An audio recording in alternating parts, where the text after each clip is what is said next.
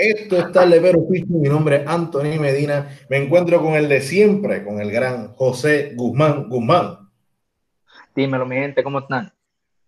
Separatista de las piedras. Eh, pero nos acompañan nuestros primeros invitados que no son del mundo de las artes o del activismo político. Eh, son empresarios, son jóvenes. Yo creo que son hasta más jóvenes que yo.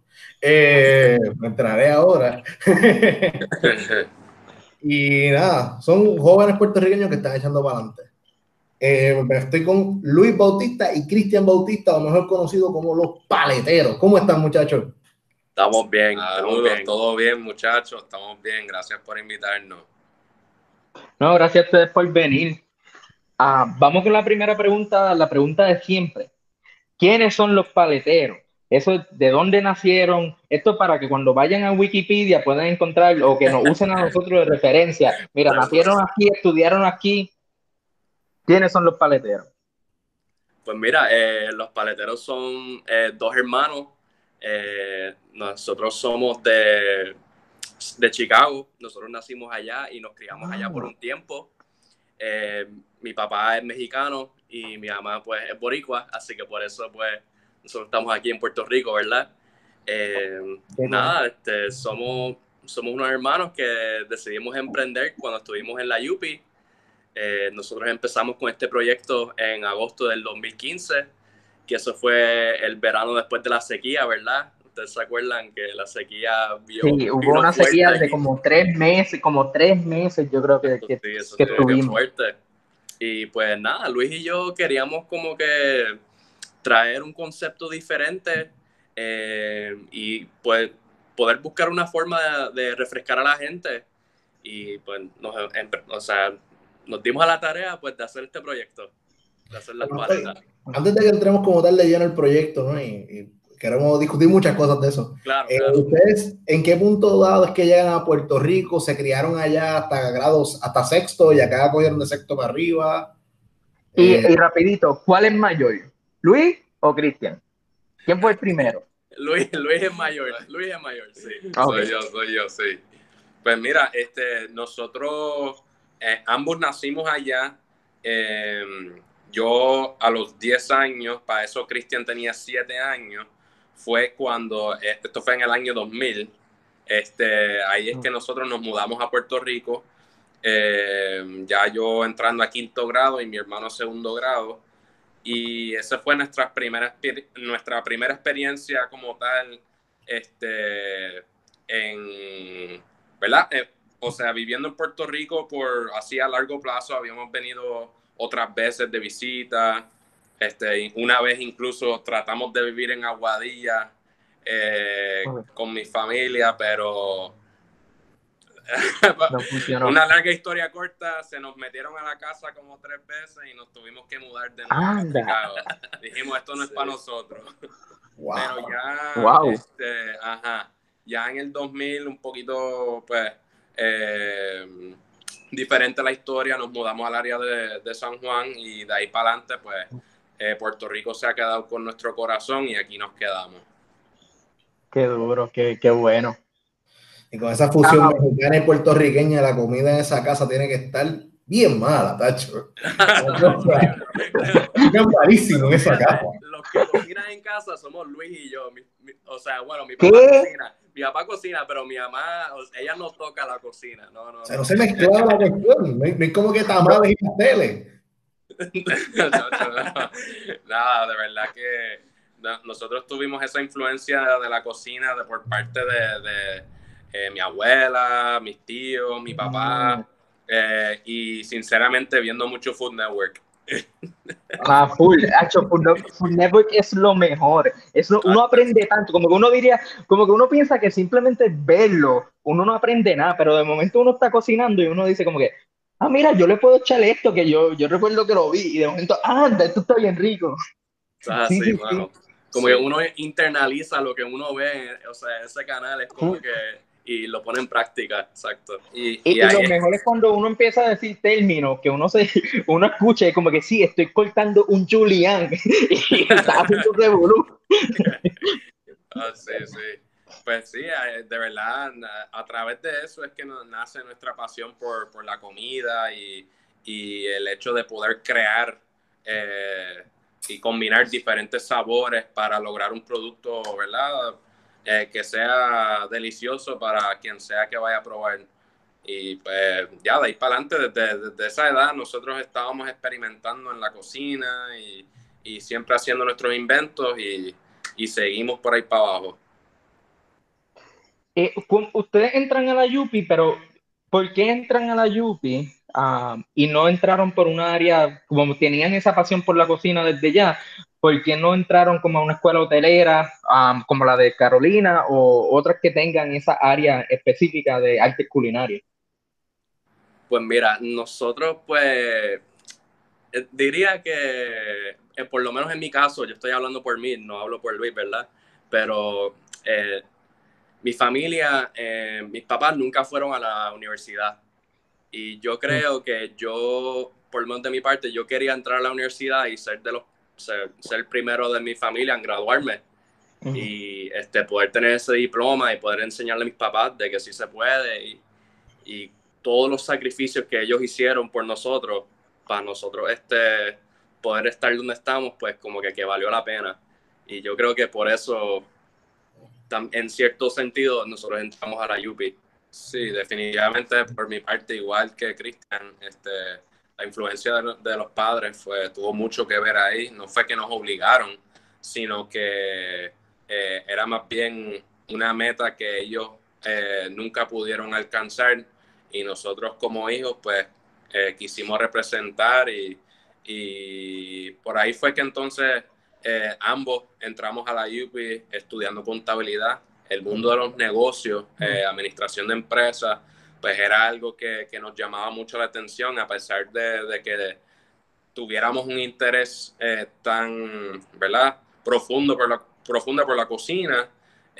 nosotros decidimos irnos por el lado de administración de empresas y, pero siempre mantuvimos ese, ese lado de lo que es eh, la cocina y todo eso eh, vigente. De todos modos, siempre probando lugares nuevos y viendo videos y aprendiendo un poquito de, lo que pudiéramos online, de verdad, eh, mientras estudiábamos nuestro bachillerato en contabilidad.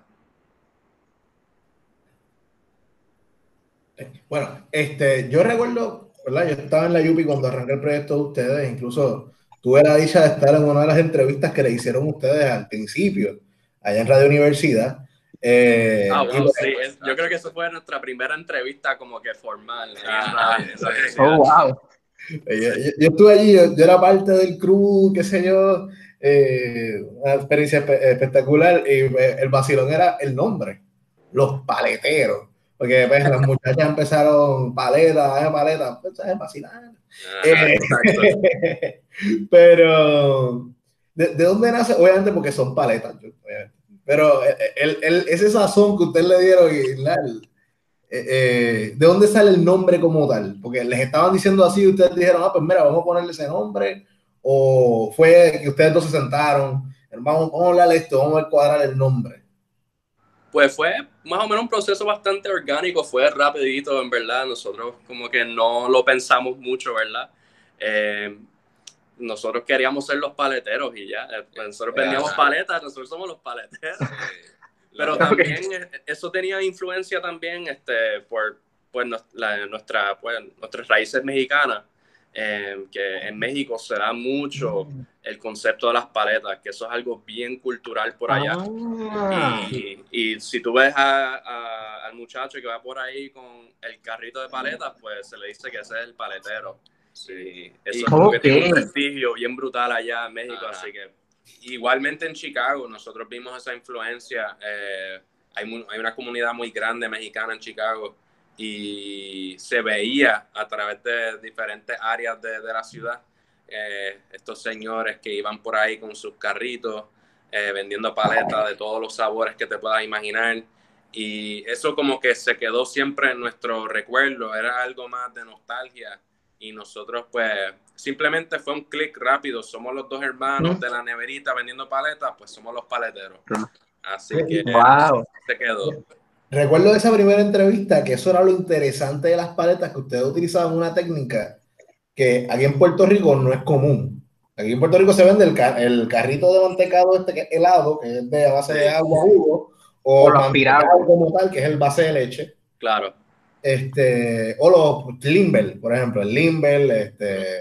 O las piraguas, que, que, encuentro eso bien interesante, el paralelismo también, de como que el paletero y el piragüero también, que eh, aunque no es lo mismo, obviamente, pero que está ese paralelismo cultural también, que es bien interesante también. Definitivamente, sí, y como parte de, de la representación de la marca, pues siempre fue como que eh, los dos hermanos, los dos, los, de la UPI, siempre era algo como que nunca era algo de un individuo en específico ni mm. de un producto en específico, éramos nosotros, era la familia, eran los dos hermanos paleteros, pues eh, era algo que nosotros quisimos proyectar, que esto es un negocio de familia. Oh, wow, qué, chévere, ¿verdad? Eh, quería darle un seguimiento en cuándo es que deciden tomar este negocio, esta idea que ya estaba teniendo éxito en el microcosmos que es la Universidad de Puerto Rico, porque la Universidad de Puerto Rico tiene todo tipo de demográficos, la Universidad de Puerto Rico tiene de, todo tipo de edades, tienes profesores, tiene gente joven, tienes la UHS, tienes de todo. Eh, deciden sacar este producto de aquí y llevar el negocio afuera de los portones de la universidad. ¿Cómo es que se da esa transición a salir de la universidad? Pues mira, eh, la, primera, la primera transición fue un punto de venta eh, que logramos con eh, un negocio que era ahí mismo en la Avenida Universidad, el negocio Pitanza, que estaba ahí frente al 8 de ah, blanco. Okay. Ellos fueron los primeros en darnos la oportunidad. el dueño en ese momento se llamaba ah, Luis Figueroa. Pues nosotros hablamos con él y Luis fue la primera persona que nos extendió la mano y nos dijo, mira, de verdad, ustedes tienen un buen producto y nosotros estábamos buscando la manera de, que otras personas fuera de la universidad pudieran comprar las paletas porque en todo este momento nosotros estábamos promocionando el producto en las redes y, y sí, eh, una vez nos llamaron de, de, las noticias de Univision, de Guapa, este y lo otro, de que nos hicieron la entrevista en la UPI, eh, como que explotó de repente y nosotros eh, esa misma tarde nos llegaron mil llamadas, inbox y todo, eh, que dónde podían conseguir el producto y dónde es la tienda y nosotros, mira, esto no es una tienda, estos son dos chamacos con, con, una neverita en la Yuki y vendemos paletas en la hora de almuerzo.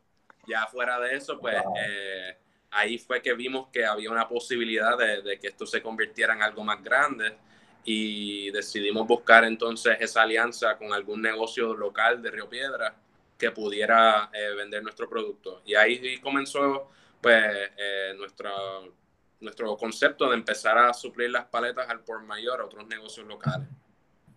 Una pregunta, eh, y, y un miedo que yo creo que mucha gente tiene cuando se le ocurre una idea de un negocio y tú dices, ya lo, pero es que no tengo el capital para arrancar y tengo miedo de que yo arranque algo chiquito y me roben la idea.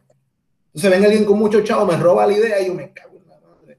Eh, la idea fue mía, coño. ¿Cómo, ustedes eh, eh, afrontaron ese miedo? Porque, ¿verdad? Dentro del producto, la simpleza que tiene, a la vez, pues, es, para que venga alguien, ah, yo meto 15 mil pesos, compro dos freezer, eh, ¿cómo es la paleta esa? Ah, así, tú tienes, tú tienes jugo de tal cosa. Este, ¿cómo, ustedes afrontaron el entrar en este mundo de negocio que todo el mundo va a querer robarles la idea? Recuerdo que para ese tiempo también estaba el de, bueno, no, como ocho años antes estuvo el de los Limber, que vendía Limber ya hecho, que se regó por toda la isla, que todavía las neveritas en los garajes de gasolina. Y pues todo el mundo estaba con hambre de conseguir ese producto que se pueda pegar. ¿Cómo, cómo afrontaron ese mundo y esos miedos de, ya, traigo una idea original, quizás me, me cogen de bobo, quizás en esas primeras negociaciones saliendo de la universidad? Pues mira, eh, nosotros eh, sabíamos ya que existía ya el producto de las paletas aquí en Puerto Rico. Sí había un negocio que estaba antes de nosotros eh, y cuando, pues, o sea, nosotros fuimos a probar el producto de ellos, ¿verdad? En esos momentos sin saber para nada de que íbamos a hacer paletas. Nosotros fuimos para allá porque eh, mucha gente me había dicho que este negocio era muy bueno y que las filas que se formaban eh, eran tremendas, así que yo dije, contra, el producto tiene que ser bien bueno. Y nada, cuando fuimos para allá, Luis y yo, este, no quedamos muy encantados y yo le digo a Luis como que chavando, yo le dije, mira, yo creo que nosotros podemos hacer un producto mejor. este, como que Luis cogió eso bastante en serio y nada, él me, él me convenció a mí, porque yo, yo sí tenía un poco más de, de miedo de entrar al negocio, pero Luis es como que el que me empujó a mí. Así que. Eso era todos los días, como que mira, vamos a hacer esto, mira, de verdad se puede, se puede. Sí, de verdad que, o sea, eh, añadiendo a lo que dice Cristian, eh, aparte de probar el producto, lo que pasa es que yo también, o sea, no, no quiero decir que es un mal producto, es un buen producto. Sin embargo, yo lo comparo con productos que ya yo había probado en Chicago específicamente. Y pues es un producto mucho más sabroso, con mucho más eh, color y textura y sabor.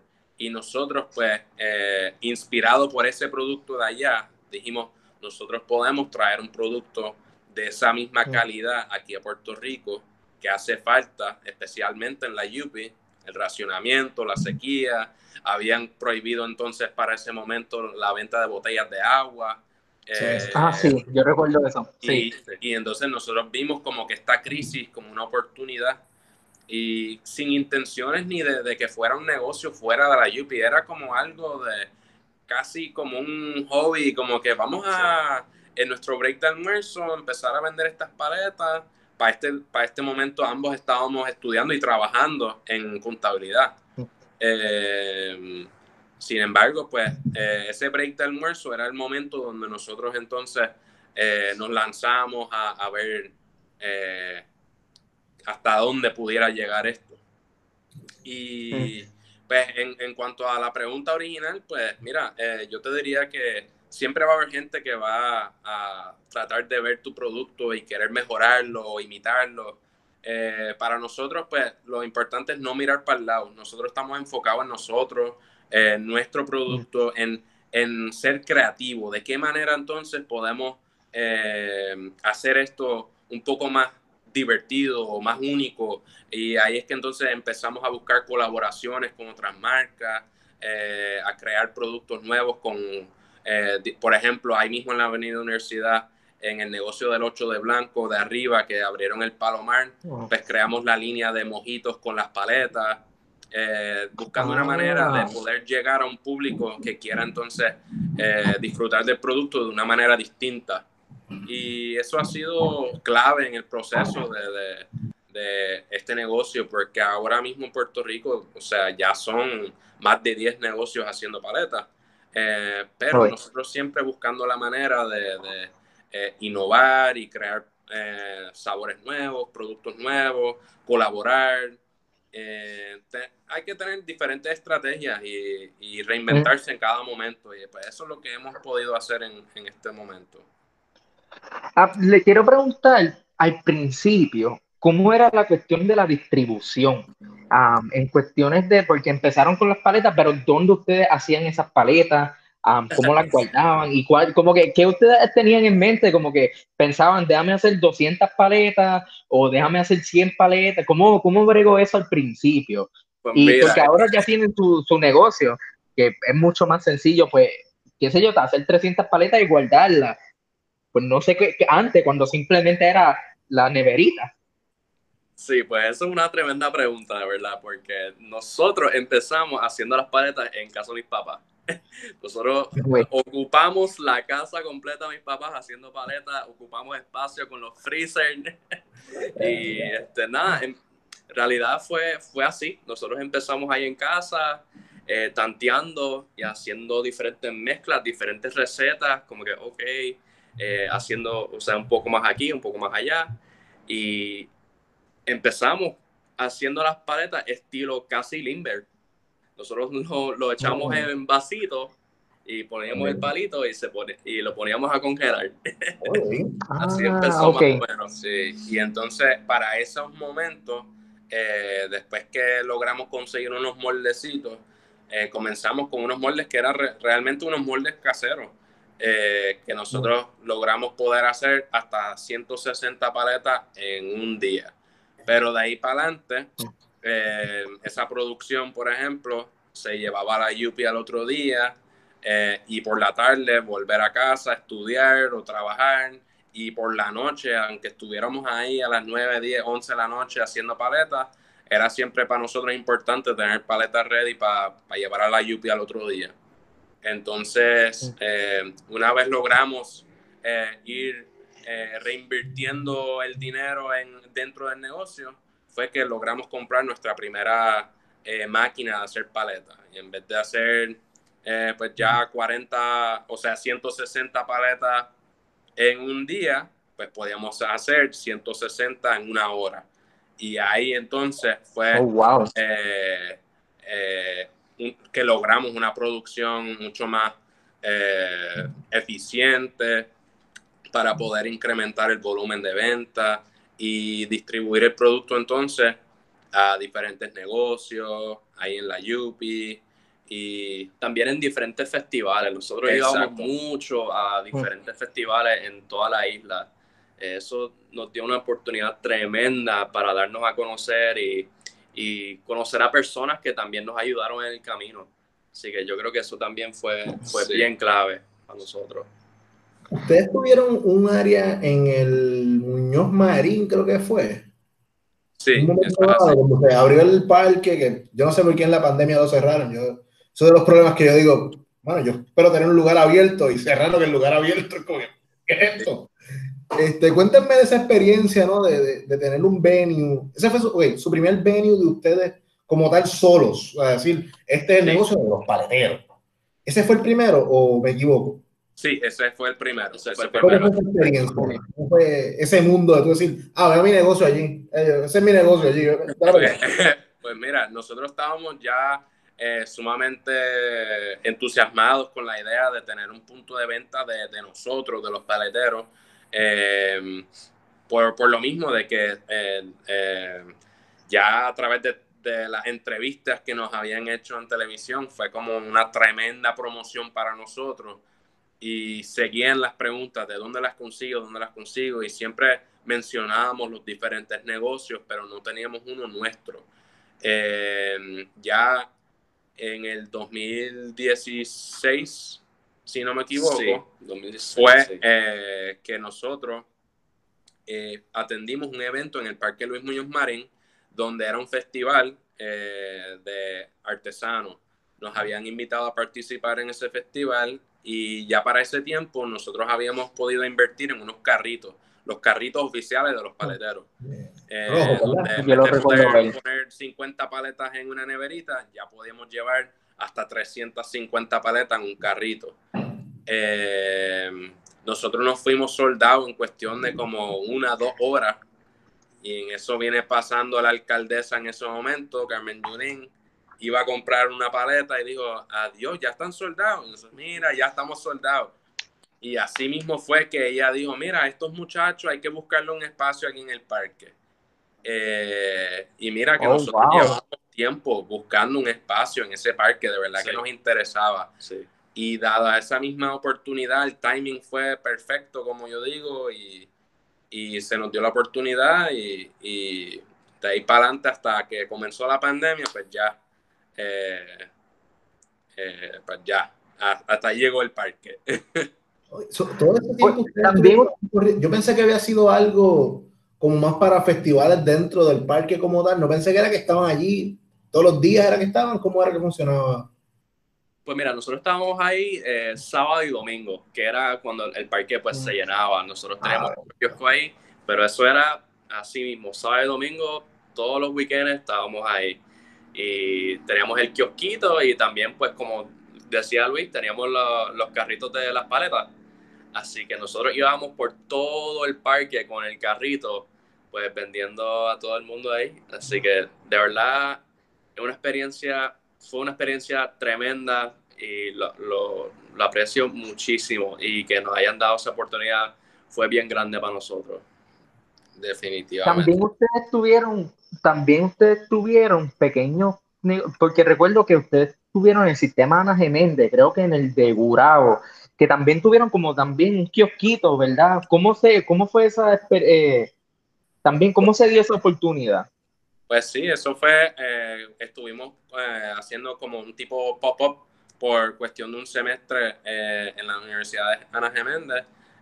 nosotros presentamos unas propuestas para montar unos kiosquitos dentro de las universidades y mira, se nos dio la oportunidad, sumamente agradecidos igualmente eh, tremenda experiencia. Esa fue nuestra primera vez ya eh, manejando más de, o sea, antes de eso abrimos en Viejo San Juan nuestra tienda oficial, eh, donde todavía estamos operando, pero lo de Ana Geméndez ya se añadieron esos tres puntos de venta y ahí fue que se formó tremendo equipo también de trabajo.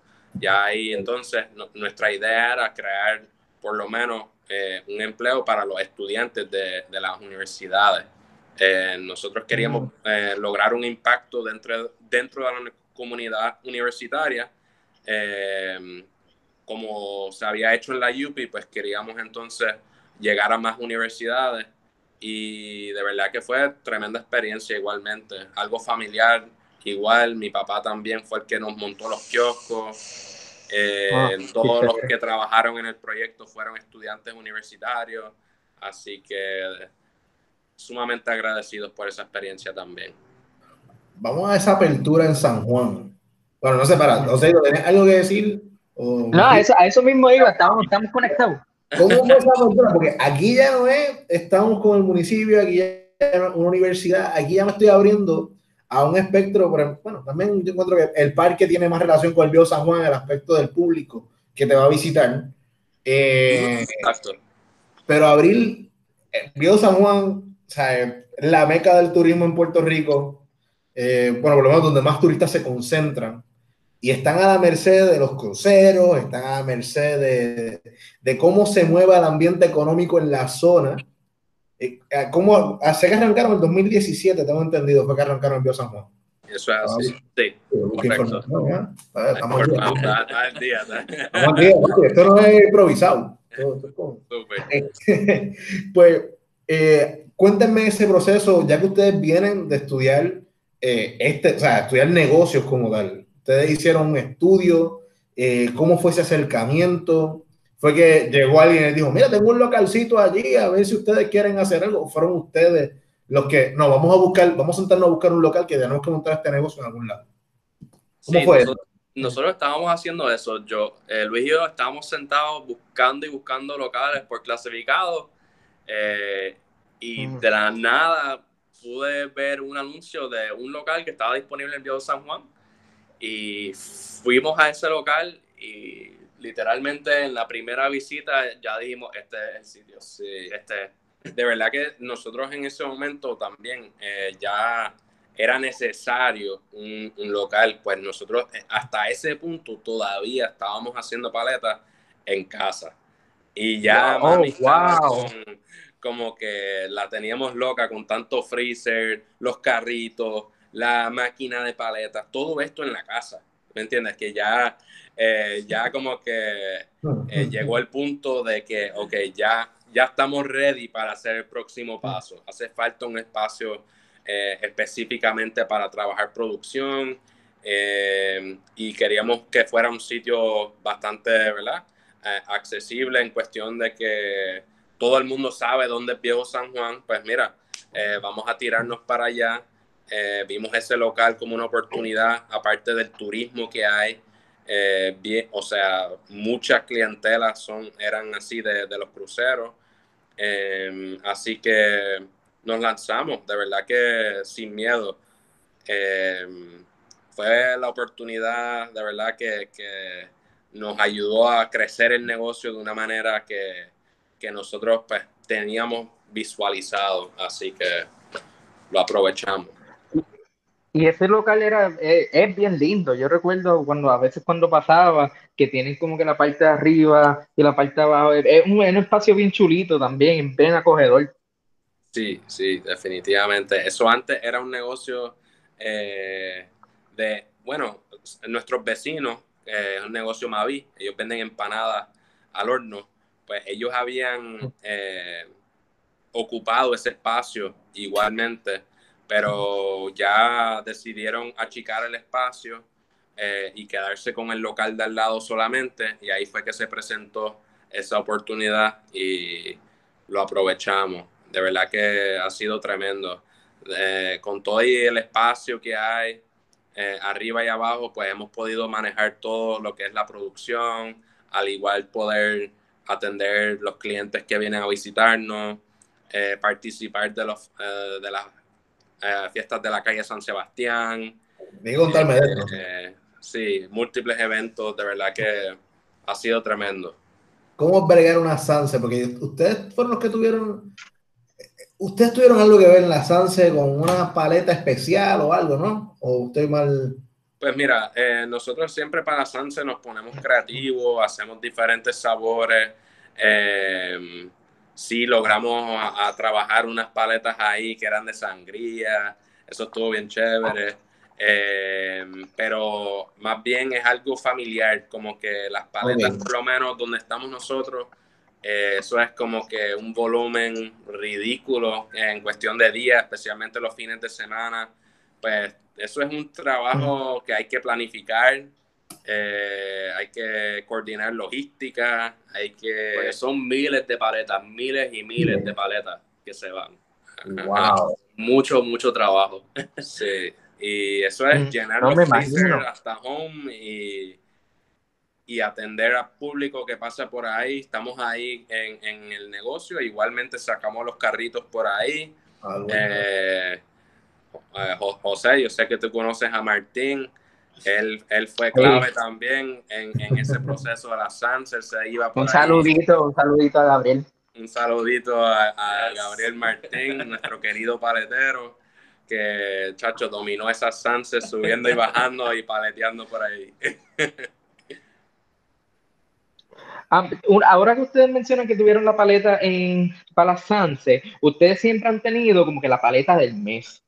¿Cómo ustedes tienen esa idea de, de, sé que han tenido sabores que uno dice, ok, tiene ese como que normal marshmallow o peanut butter o cositas así, si es Halloween, pues tú puedes ver, ah, pues Oreo con un poquito de esto, pero a veces hay unos sabores bien trambóticos y bien, bien, que cómo ustedes llegan a esa idea, ustedes se reúnen y dicen, mira, vamos a, a hacer tira a melón y tira limón a ver, a ver qué sale ahí, o tira fresa, melón y esto, a ver qué sabe, cómo funciona eso de, de las paletas del mes. Sí, pues Luis y yo nos sentamos y este, siempre, como que queríamos ser bien creativos y nosotros para mantener el negocio este, fresh, por decir así, para no quedarnos mm. estancados, ¿verdad? Hay que seguir sacando sabores nuevos para los clientes. Los clientes siempre están buscando lo, o sea, lo nuevo, ¿verdad? Y pues nosotros siempre estuvimos ahí en ese proceso de crear diferentes sabores. Eh, hicimos una en para San Valentín, yo creo que fue para el mes de febrero, hicimos una que se llamaba La Rompecorazones, que esa era tremenda, era como una paleta de brownie cheesecake, riquísima. También fuimos, eh, también fuimos el primer negocio en hacer paletas de, de coquito, Así que para Navidad hicimos coquito y ah. coquito pistacho. Así que eh, siempre nos gustó pues hacer eso. Sí, nos dejamos llevar mucho por, por lo que esté pasando, ¿verdad? En el momento. Eh, igual en verano sacamos sabores más tropicales.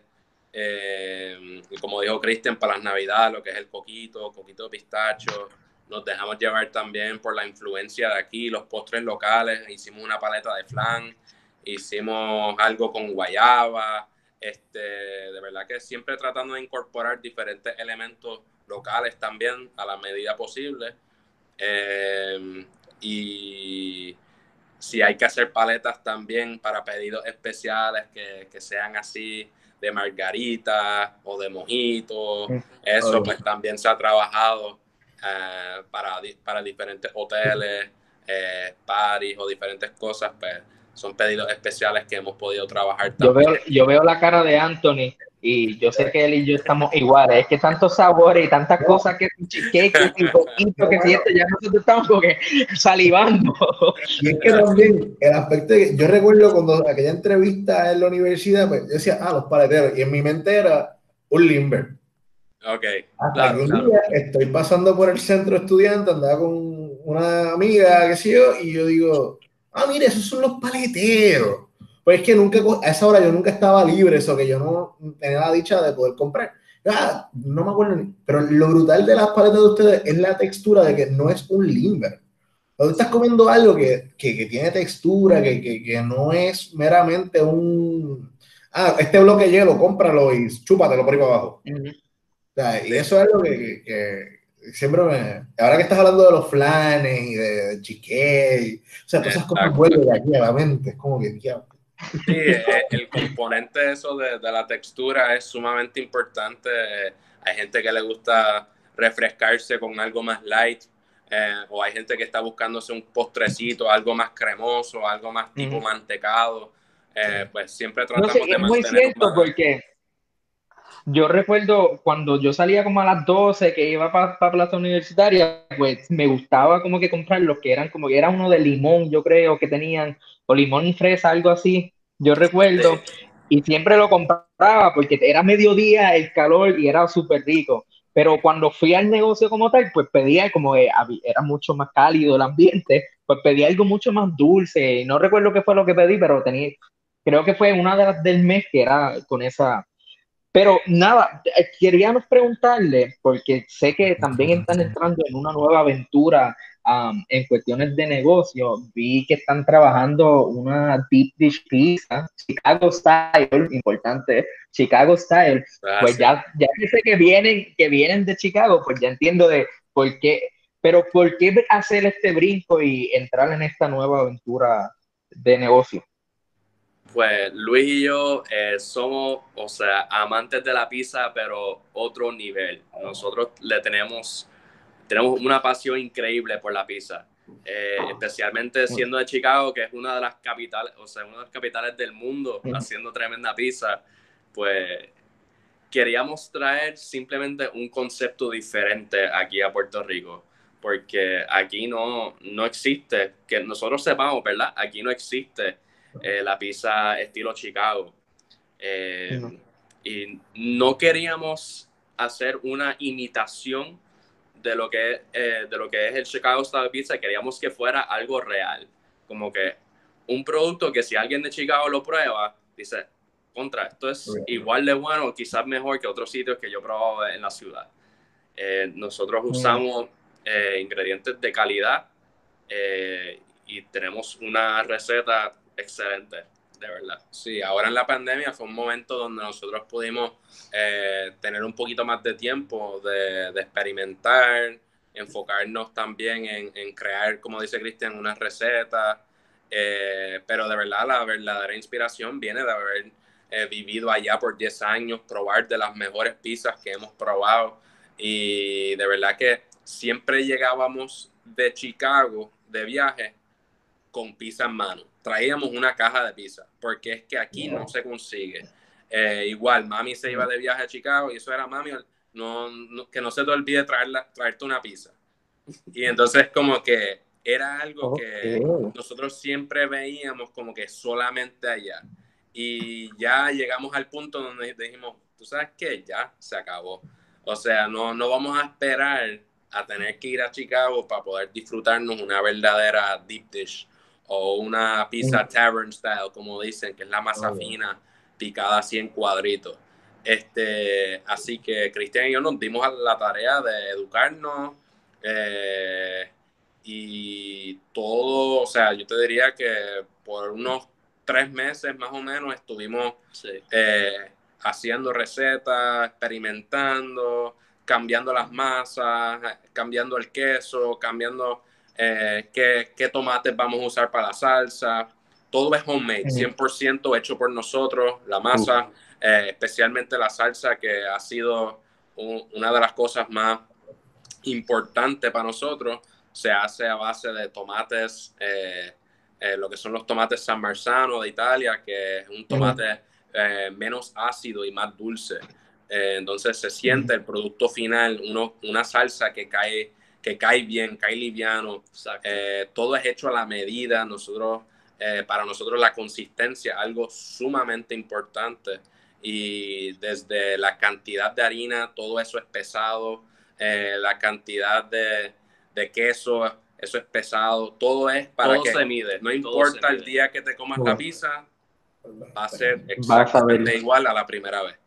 Así que eso es para nosotros lo más importante, la calidad y la consistencia.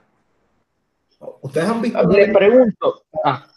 Ustedes han visto la película The Founder. Sí, sí, me encanta. Ustedes dos son para mí los, buenos de la película. Los que perfeccionaron la fórmula, pero no tienen miedo, como aquellos dos en la película, ah. que, tienen miedo a crecer. Ustedes sí tienen la valentía de, expandirse. Pero lo escucho hablar y interesante porque usualmente está eh, pregar un podcast de forma cibernética siempre hay interferencias.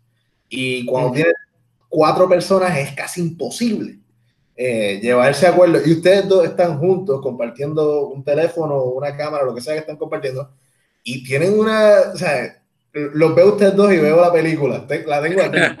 Hace rato estoy diciendo, bueno, pero es que no, pero boricua, o sea, es como que, wow. Eh, le, quería, le, quería preguntar que ustedes lo están haciendo por fecha limitada. Ah, son dos preguntitas. Una, ustedes piensan expandir el tiempo o siempre va a ser los fines de semana y, que tiene sentido porque le da algún tipo de exclusividad y es como que, ah, tengo que cogerla antes de que se vaya. Ah, pero si piensan expandirlo para otros tiempos y dos, tiene que ser Goose Island para acompañarla. Es que entiendo, porque Goose Island y Chicago y son buenísimas. Pero eh, es por saber si, si, si, si, si, le da algo más, le da el toque final a la pizza, que sea una Goose Island la que está al lado. Definitivamente, tiene que ser una Goose Island 312. Eso, o sea, no hay Para los que no sepan por qué es 312, es porque ese es el area code de allá, de Chicago. Es lo mismo que decir 787 acá, es la 312. Esa cerveza con una pizza no tiene precio. Este, y respondiendo a la pregunta también de, cómo, sí, ahora mismo lo estamos trabajando eh, los fines de semana solamente, en parte es una estrategia así de, de mantener cierto nivel de exclusividad. Eh, sin embargo, eso es por un tiempo pues, temporero, vamos a decirlo así.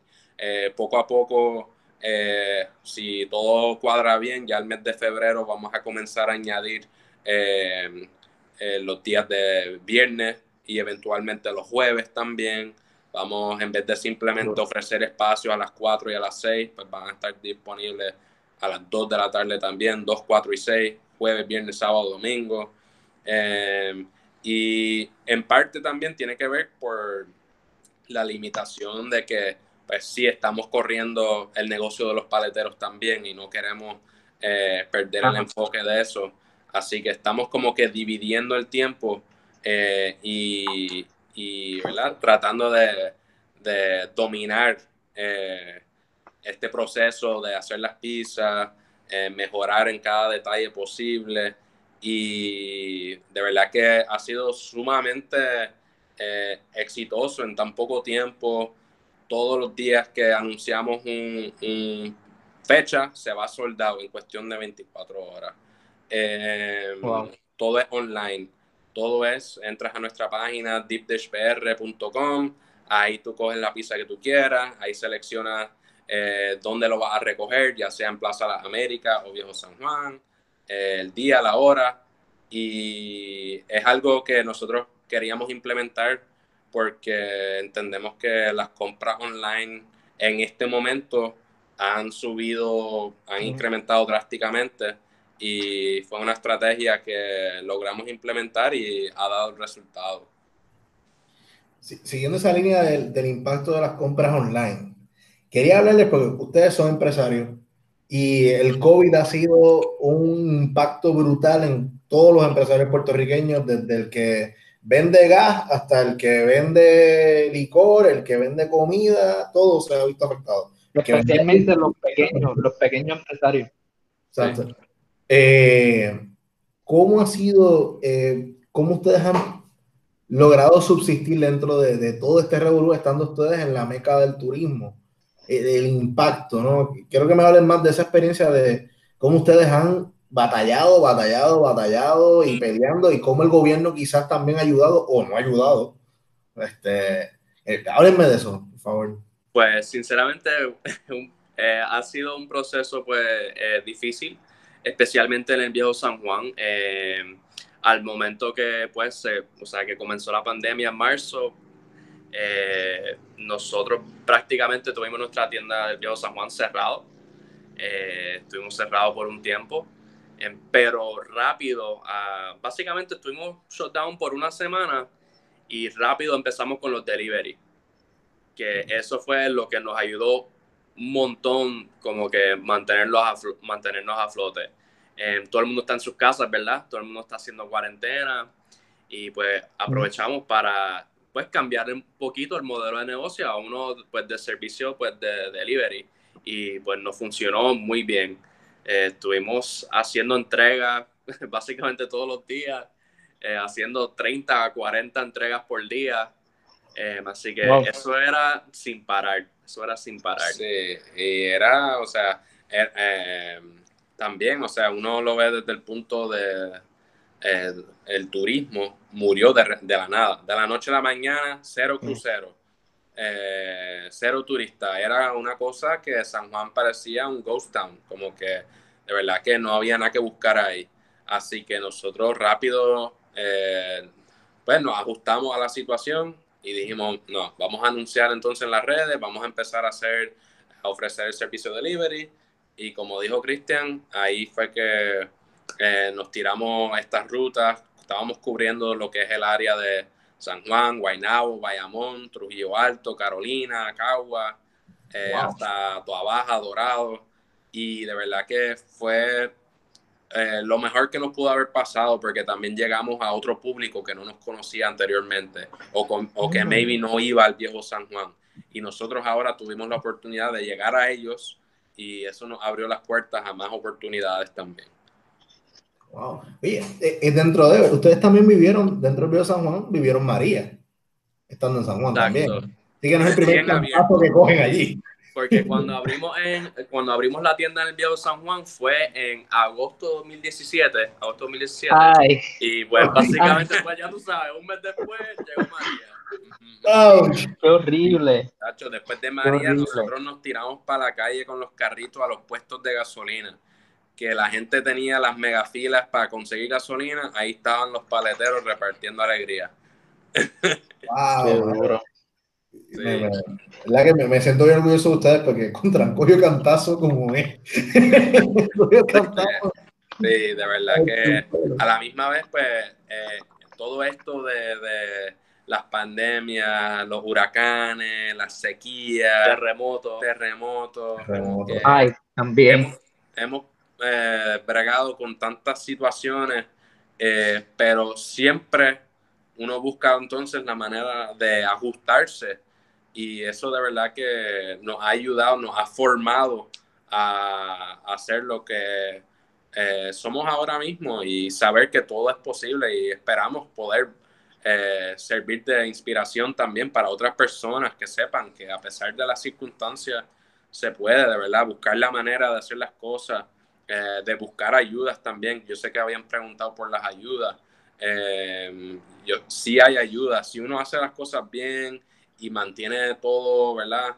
Eh, derechito, en orden por la ley, pues también uno puede solicitar ciertas ayudas y cumplir con ciertos requisitos, como el SBA específicamente, que ayudó a, dar unos fondos a los pequeños negocios aquí en Puerto Rico. Nosotros también pudimos participar de eso eh, y eso también nos ayuda a, comprar más inventario, a poder movernos, a llegar a más personas y de verdad que uno se ajusta y, encuentra la manera. Yo sé que ya ustedes están, por, esa línea yo, yo quería ir, pero ¿Qué ustedes le recomiendan a personas que quieren empezar como que su propio negocio?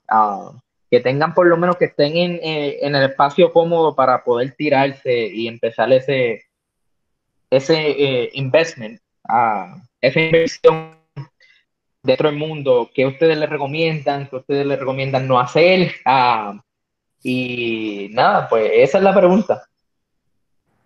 En base pues, a nuestra experiencia, una de las cosas que yo diría sería tener una base, o sea, tener no solamente la idea clara de lo que quieres hacer, sino cómo lo vas a ejecutar. Yo creo que mucha gente pues tiene ideas de que quieren hacer un negocio, de mira, tengo esta idea, que tú piensas? Pero también tienes que saber eh, delinear un plan, tener un plan de negocio sólido, de decir, ok, estas proyecciones, ¿cómo lo voy a ejecutar? Eh, o sea, tener un, un, plan estratégico de cómo este, vas a empezar el negocio. Eh, y también diría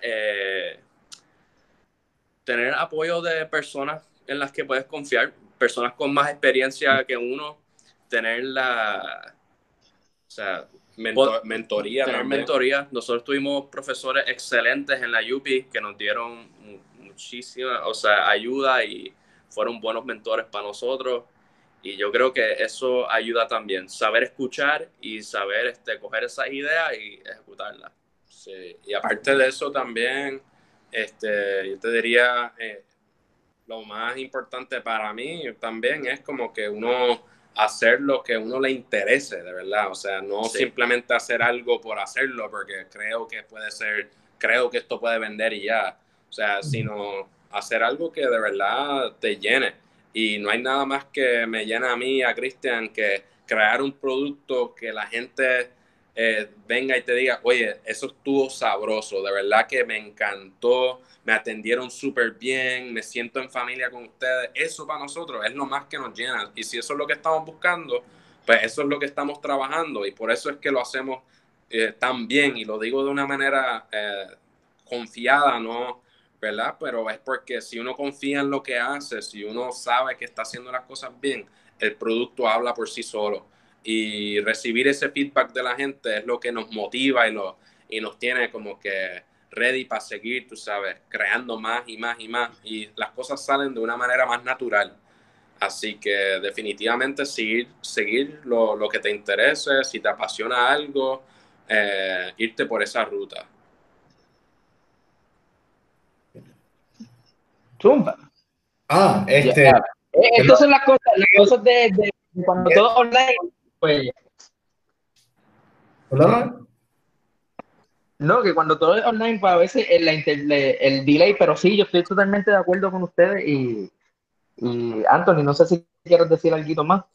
Eh, nada, muchachos, eh, el agradecimiento infinito de que nos hayan brindado este tiempo, porque sé que tienen que estar con 20 mil cosas encima, eh, 20 mil planes.